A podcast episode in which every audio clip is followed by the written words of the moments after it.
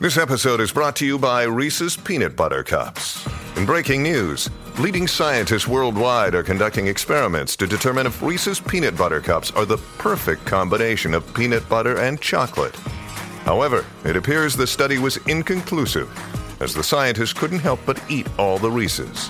Because when you want something sweet, you can't do better than Reese's. Find Reese's now at a store near you. Great form by you hitting play on this podcast. Now, check out Same Racer, the brand new racing app for same race multi-tips. Same Racer. Download from the App Store and Google Play. Powered by Bluebet. Gamble responsibly. Call 1-800-858-858. Hello, it's great to have your company on This Is Your Journey, made possible by Tobin Brothers Funerals, celebrating lives. And we're chatting with the Aussie cricket legend, Lisa Sthalekar. Lisa, you're born in Pune, India, as Layla, and you're placed in an orphanage when your biological parents couldn't support you. It was a heck of a way to start your life. Yeah, well, I didn't know about it, did I? 3 weeks of age and, I guess the great thing for me was that there was an orphanage right up next to the hospital, and I was one of many, but thankfully 3 weeks later my adoptive parents came by actually looking for a son, looking to fulfill their family. They had already adopted a girl from Bangalore, so they wanted to have a little boy, and they hadn't connected with any children at the time, and someone in the orphanage said, there's this little girl that's out on loan, because there were so many newborns. There wasn't enough staff to look after them and give them the TLC that is required. So what they did was they put it at, weekends or something along those lines. They'd foster the kids out for a couple of days just to get that attention and care. So my adoptive parents swung by with my sister, and supposedly they fell in love with me, and that evening, I was off on my new adventure with a new family. So that family was your Indian-born father, Haran, have I pronounced that right? Yeah, Haran, and Sue, who was born in England, of course. So they're holidaying in India, as you say, at the time, and they lived in Michigan in the States? Yeah, so obviously my mum was white English, my father Indian. They met when my father was studying over in England, married in the 60s, an Indian and a white English woman, which was a little bit scandalous at the time. Moved to India for a couple of years, and then because of my father's work, went to the US. So my father still had family over there, so they'd visit India regularly. So Haran, Christian missionary, correct? Because you spent a couple of years, I think, in Kenya in these early days as well. Yep. My father was a minister with the Seventh-day Adventists, so he was studying there.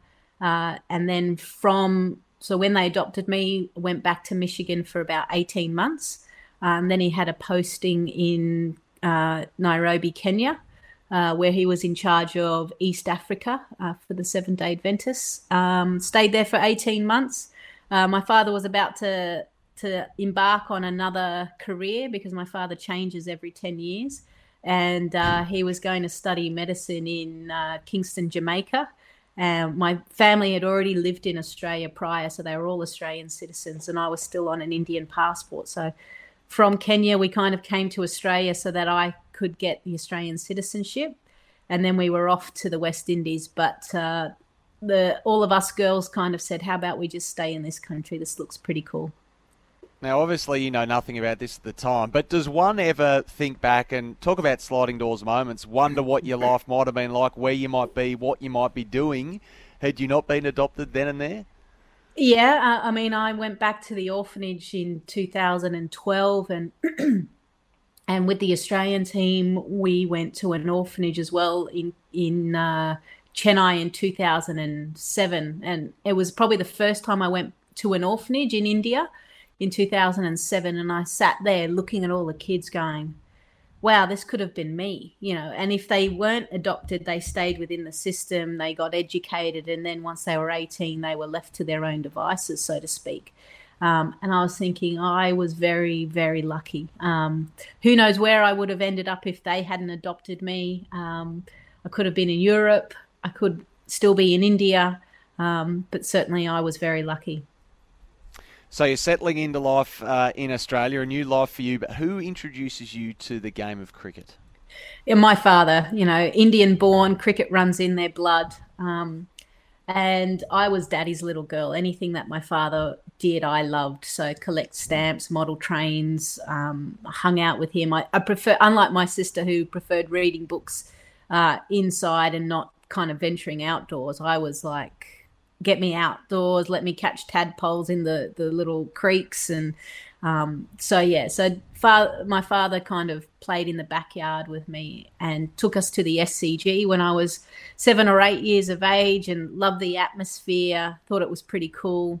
And then obviously saw kids playing on a weekend and said, Dad, I want to play cricket. And he said, they're all boys. I don't think girls can play cricket. But thankfully, he inquired at the local club, which was West Pennant Hills, Cherry Brook, and they allowed me to try out for the under-10s.